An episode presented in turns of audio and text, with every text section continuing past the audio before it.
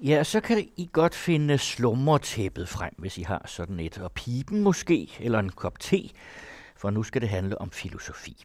Det skal handle om Aristoteles, første filosofiens fader.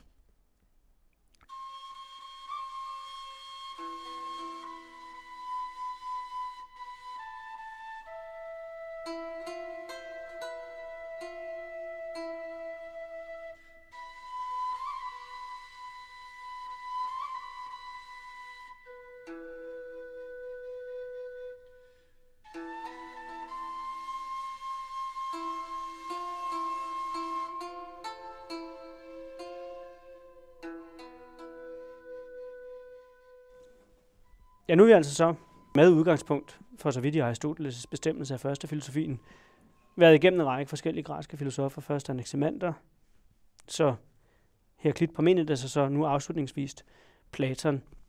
Og nu er måske en god idé at vende tilbage så til Aristoteles og se, hvad det egentlig er, han snakker om, når han snakker om substans. Aristoteles virkede, kan man sige, i Athen. Han øh, var omtrent 20 år i Platons akademi, og er på den måde også elev af Platon. Han levede fra 384 før vores tidsregning til 322 før vores tidsregning.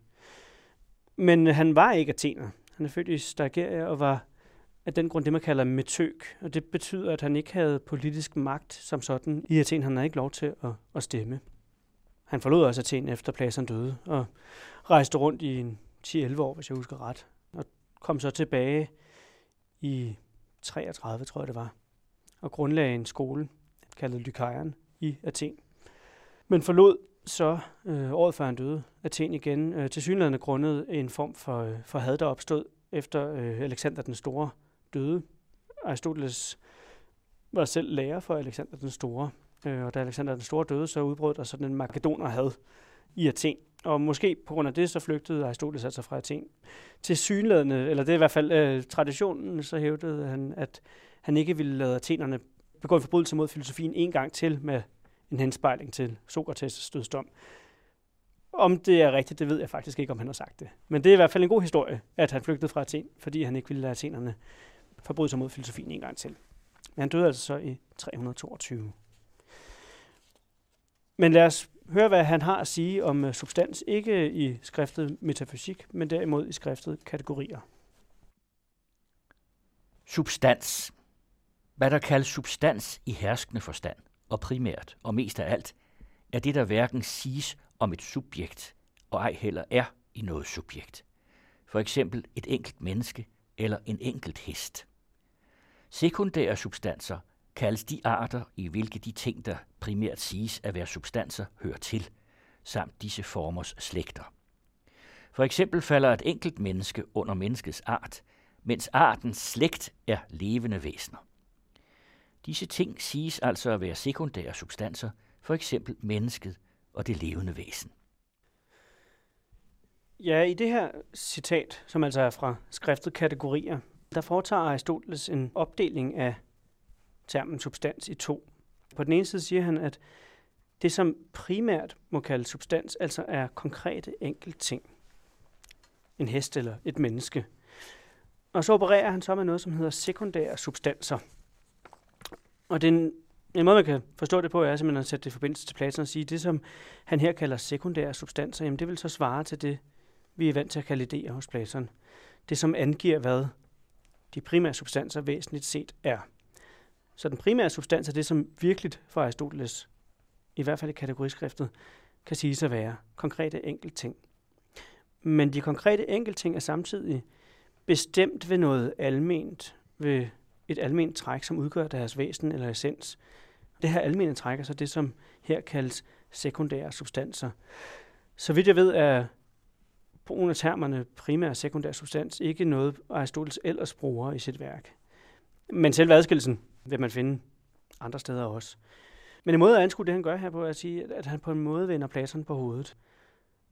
Det er igen en, en tilsnigelse og lidt forsimplet, men det fungerer godt som en, en første forståelse i hvert fald. Altså hvor, hvor man kan sige, at, at billedet, vi får i, i fighteren og andre steder, er, at, at fænomenet er, hvad det er, fordi det har del i ideen. Hvor ideen er det, som du nævnte også tidligere, kan bestå selvstændigt. Og, og fænomenet kun har afledt eksistens, eller kun er til for så vidt det har del i, i ideen, jamen så vender Aristoteles om og siger, at det er konkrete ting, der, der primært eksisterer, de består selvstændigt, uafhængigt af alt andet.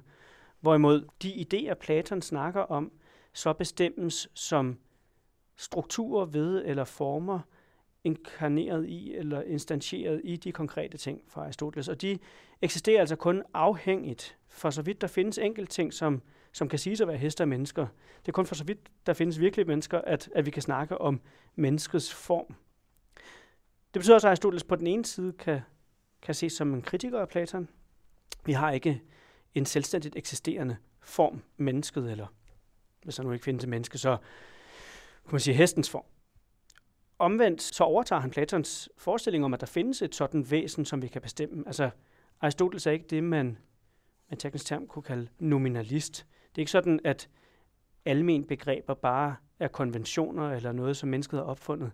Det er reelle træk ved virkeligheden, som vi begrebsligt kan bestemme gennem diskussion, men som ikke har selvstændig eksistens. De findes ikke som en ting ude i verden, men er et træk ved de ting, der findes. En måde, de er på, så at sige, som vi kan artikulere og forklare, og som også sikrer vores erkendelse af virkeligheden, men som altså ikke er selvstændig eksistens.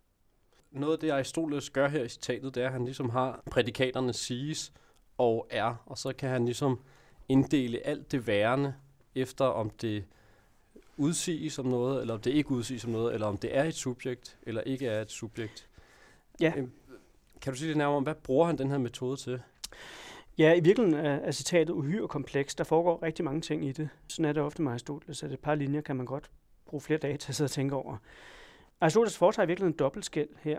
På den ene side, så snakker han om, at vi kan sige noget om noget. For nu at sætte det så simpelt op som muligt, så kan vi sige, at alle almen begreber er noget, vi kan sige om noget andet.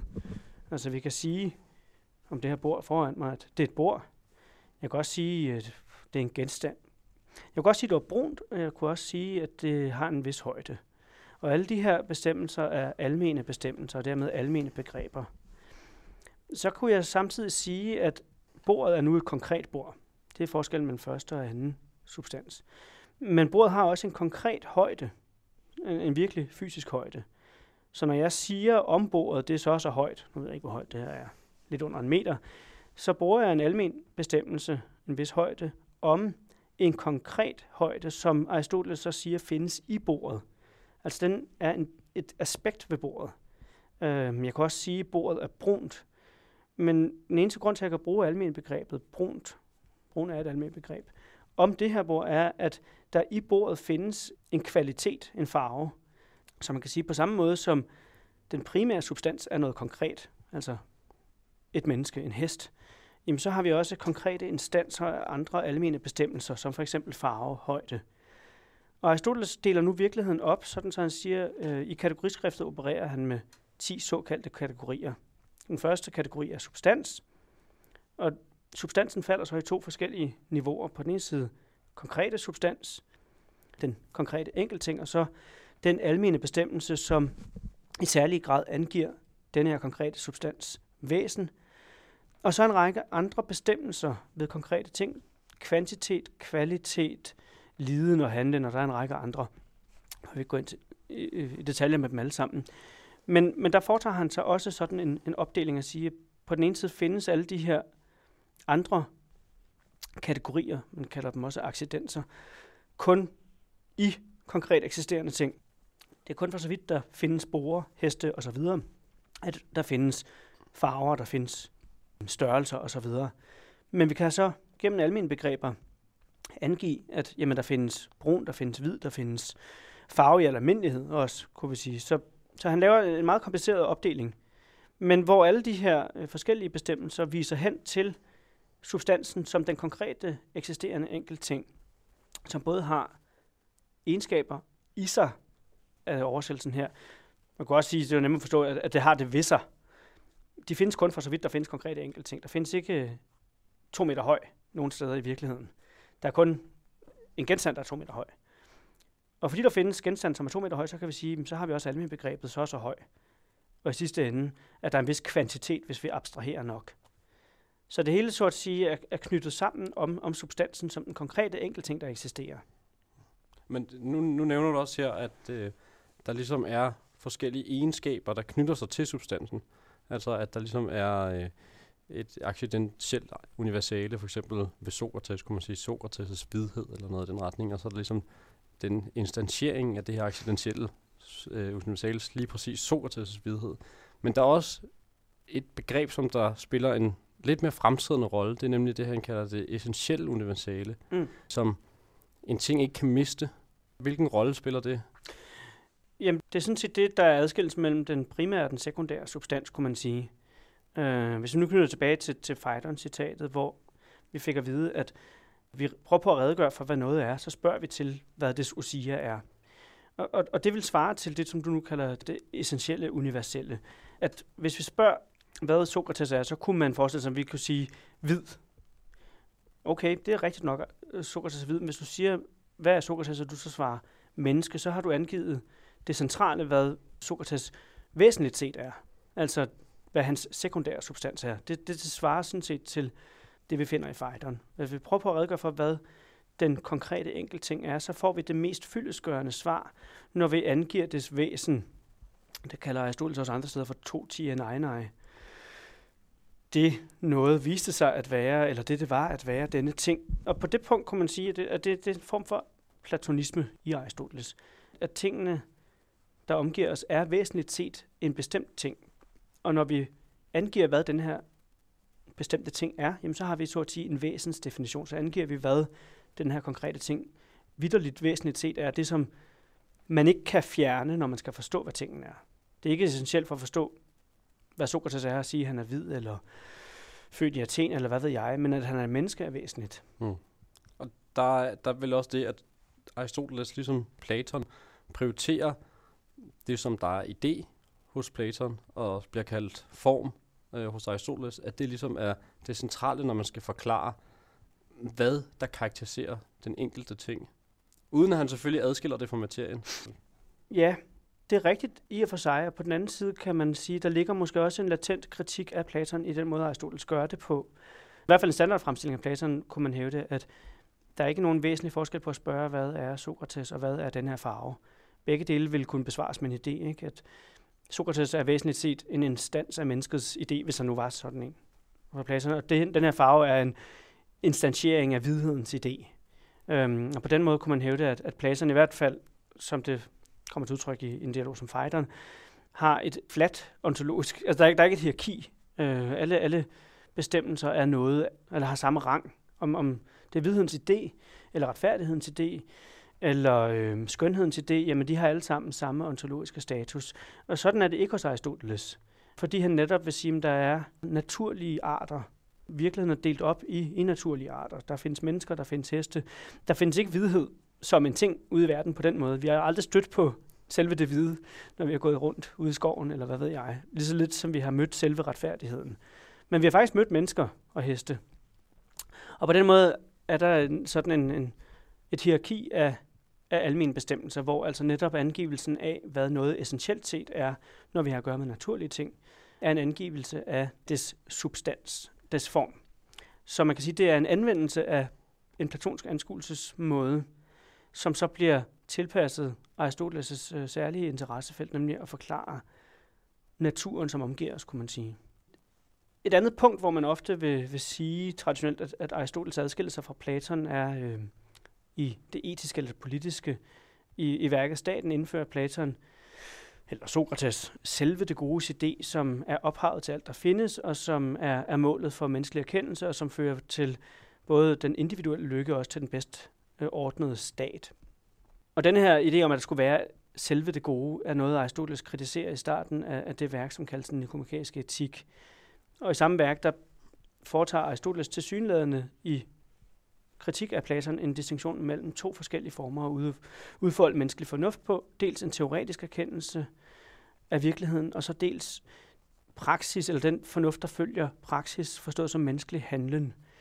At det at handle og det at erkende virkeligheden er to forskellige fornuftsaktiviteter, og derfor også knyttet til to forskellige typer af fornuft. Altså teoretisk og praktisk fornuft, som vi er vant til at tale om, er virkelig en distinktion, der går tilbage til Aristoteles. Og til de to forskellige fornuftsudfoldelser knytter Aristoteles så to forskellige dyder. Den teoretiske fornufts højeste udfoldelse er visdom. Sofia, som altså er, er det, som første filosofien så at sige skal kulminere i. Hvorimod den praktiske fornufts særlige dyd kaldes phronesis, som man kan oversætte med praktisk visdom, som knytter sig til handling. Og de to adskiller Aristoteles altså. Og det kan opfattes, eller er blevet opfattet som en kritik af Platon, at, at Platon så til sammenblander den højeste metafysiske erkendelse, om man så vil, hvor vi forstår selve det gode, med menneskets praktiske liv. Og at Aristoteles altså distancerer sig der fra Platon. Men på samme måde, som man kan sige, at Aristoteles på den ene side i, i sin teoretiske filosofi kritiserer Platon, men samtidig også bibeholder den grundlæggende øh, platonske problemstilling. Det er trods alt det samme ord, han benytter sig af, sige Eidos, øh, går igen overalt hos Aristoteles, og man kan sige, at i en vis forstand er en platoniker. På samme måde er der altså også øh, bibeholder han i langt større grad øh, centrale platonske opfattelser i sin etik, øh, i langt større grad end, end mange øh, moderne aristotelikere måske vil være villige til at acceptere. Og måske er det en god idé at tage et, et afsluttende citat fra etikken, som måske også kan være en afslutning på det her spørgsmål om antikkens metafysik, fordi Aristoteles i slutningen af, af etikken kommer ind på, hvad det kontemplative liv kaldes det i oversættelsen. Det kunne også siges fuldendelsen af det teoretiske liv, hvad det egentlig har at sige for mennesket. Som altså viser, at metafysik forstået som en erkendelse af selve det værende, for Aristoteles også er knyttet til et lykkeligt liv, eller det er så at sige en fuldendelse af menneskets liv, og ikke bare en, det vi vil kalde teoretisk overvejelse af, af virkeligheden. Og i den forbindelse kan vi tage et afsluttende citat fra slutningen af Aristoteles' etik. Et tegn herpå er, at de øvrige dyr ikke har del i lykken, men er aldeles berøvet en sådan aktivitet. For guderne er hele livet lyksaligt, men for menneskene er det lyksaligt, når der findes en vis lighed med guddommelig aktivitet. At de øvrige dyr er ingen lykkelige, da de på ingen måde har kontemplationen. Lige så vidt som kontemplationen rækker, lige så vidt rækker også lykken, og de mennesker, hos hvem kontemplationen især findes, hos dem findes også lykken, og ikke kun tilfældigt, men i overensstemmelse med kontemplationen. Men den betragtende og kontemplative vil behøve ydre velstand, da han kun er et menneske. For vor natur er ikke i sig selv tilstrækkeligt til kontemplation, men også kroppen må være sund, og man må have mad og anden forplejning. Men blot fordi det ikke er muligt at være lyksalig uden de ydre goder, må man ikke tro, at dem, der skal være lykkelige, har brug for mange og store ting. For selvberoenhed består ikke i overflod, og handlinger gør heller ikke. Tværtimod er det muligt at handle edelt, også uden at herske over land og hav. For Aristoteles er lykken, lykken er måske i virkeligheden et, et uheldigt dansk ord. På græsk er det eudaimonia. Det bliver også oversat ind imellem som fuldkommenhed, eller en form for blomstring, kunne man også kalde, kalde det. Men det er der, hvor, hvor mennesket udfolder sig selv. Og, og det består fra Aristoteles i en særlig aktivitet. En fornuftsaktivitet, som udøves i overensstemmelse med, øh, med dyd, eller med arete. Og noget af det, der foregår i etikken, er en strid om, hvad, hvad det så er for en dyd, menneskets særlige aktivitet skal udfolde sig i overensstemmelse med, for at mennesket bliver, bliver lykkeligt. Og Aristoteles opererer igennem hele værket med forskellige kandidater og undersøger altså forskellige dyder. Hvoraf de to hovedkandidater, kan man sige, så er altså dem, jeg nævnte før, Phronesis og Sofia, praktisk visdom og så visdom slet og ret, eller teoretisk visdom. Og igennem værket er der en, en vis spænding mellem de her to kandidater. Øh, det kan se ud til i, i stor del af værket, at menneskelig lykke, lyksalighed afhænger af besiddelsen af praktisk visdom, fornesis. Men så sker der altså ting og sager rundt om i værket. I slutningen af, af den såkaldte 6. bog får vi pludselig at vide, at Fronesis forholder sig som lægevidenskaben til Sofia, som bliver lignet med det gode helbred. Så der synes det pludselig at være som om, at, at Fronesis egentlig ikke kan føre til lyksalighed, men kun kan være et middel til den egentlige lyksalighed.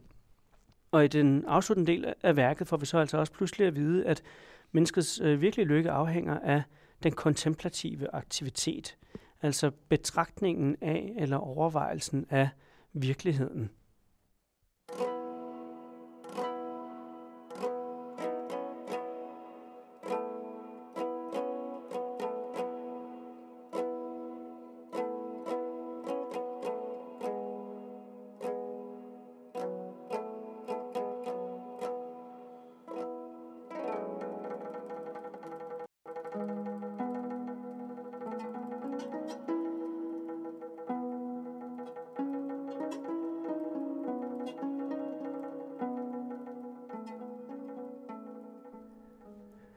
Hermed sluttes cirklen om antikkens metafysik. Citaterne blev læst af Carsten Farov, og programmet var tilrettelagt af Thor Eiken Mulvad og Lasse Nyeng Hemmige.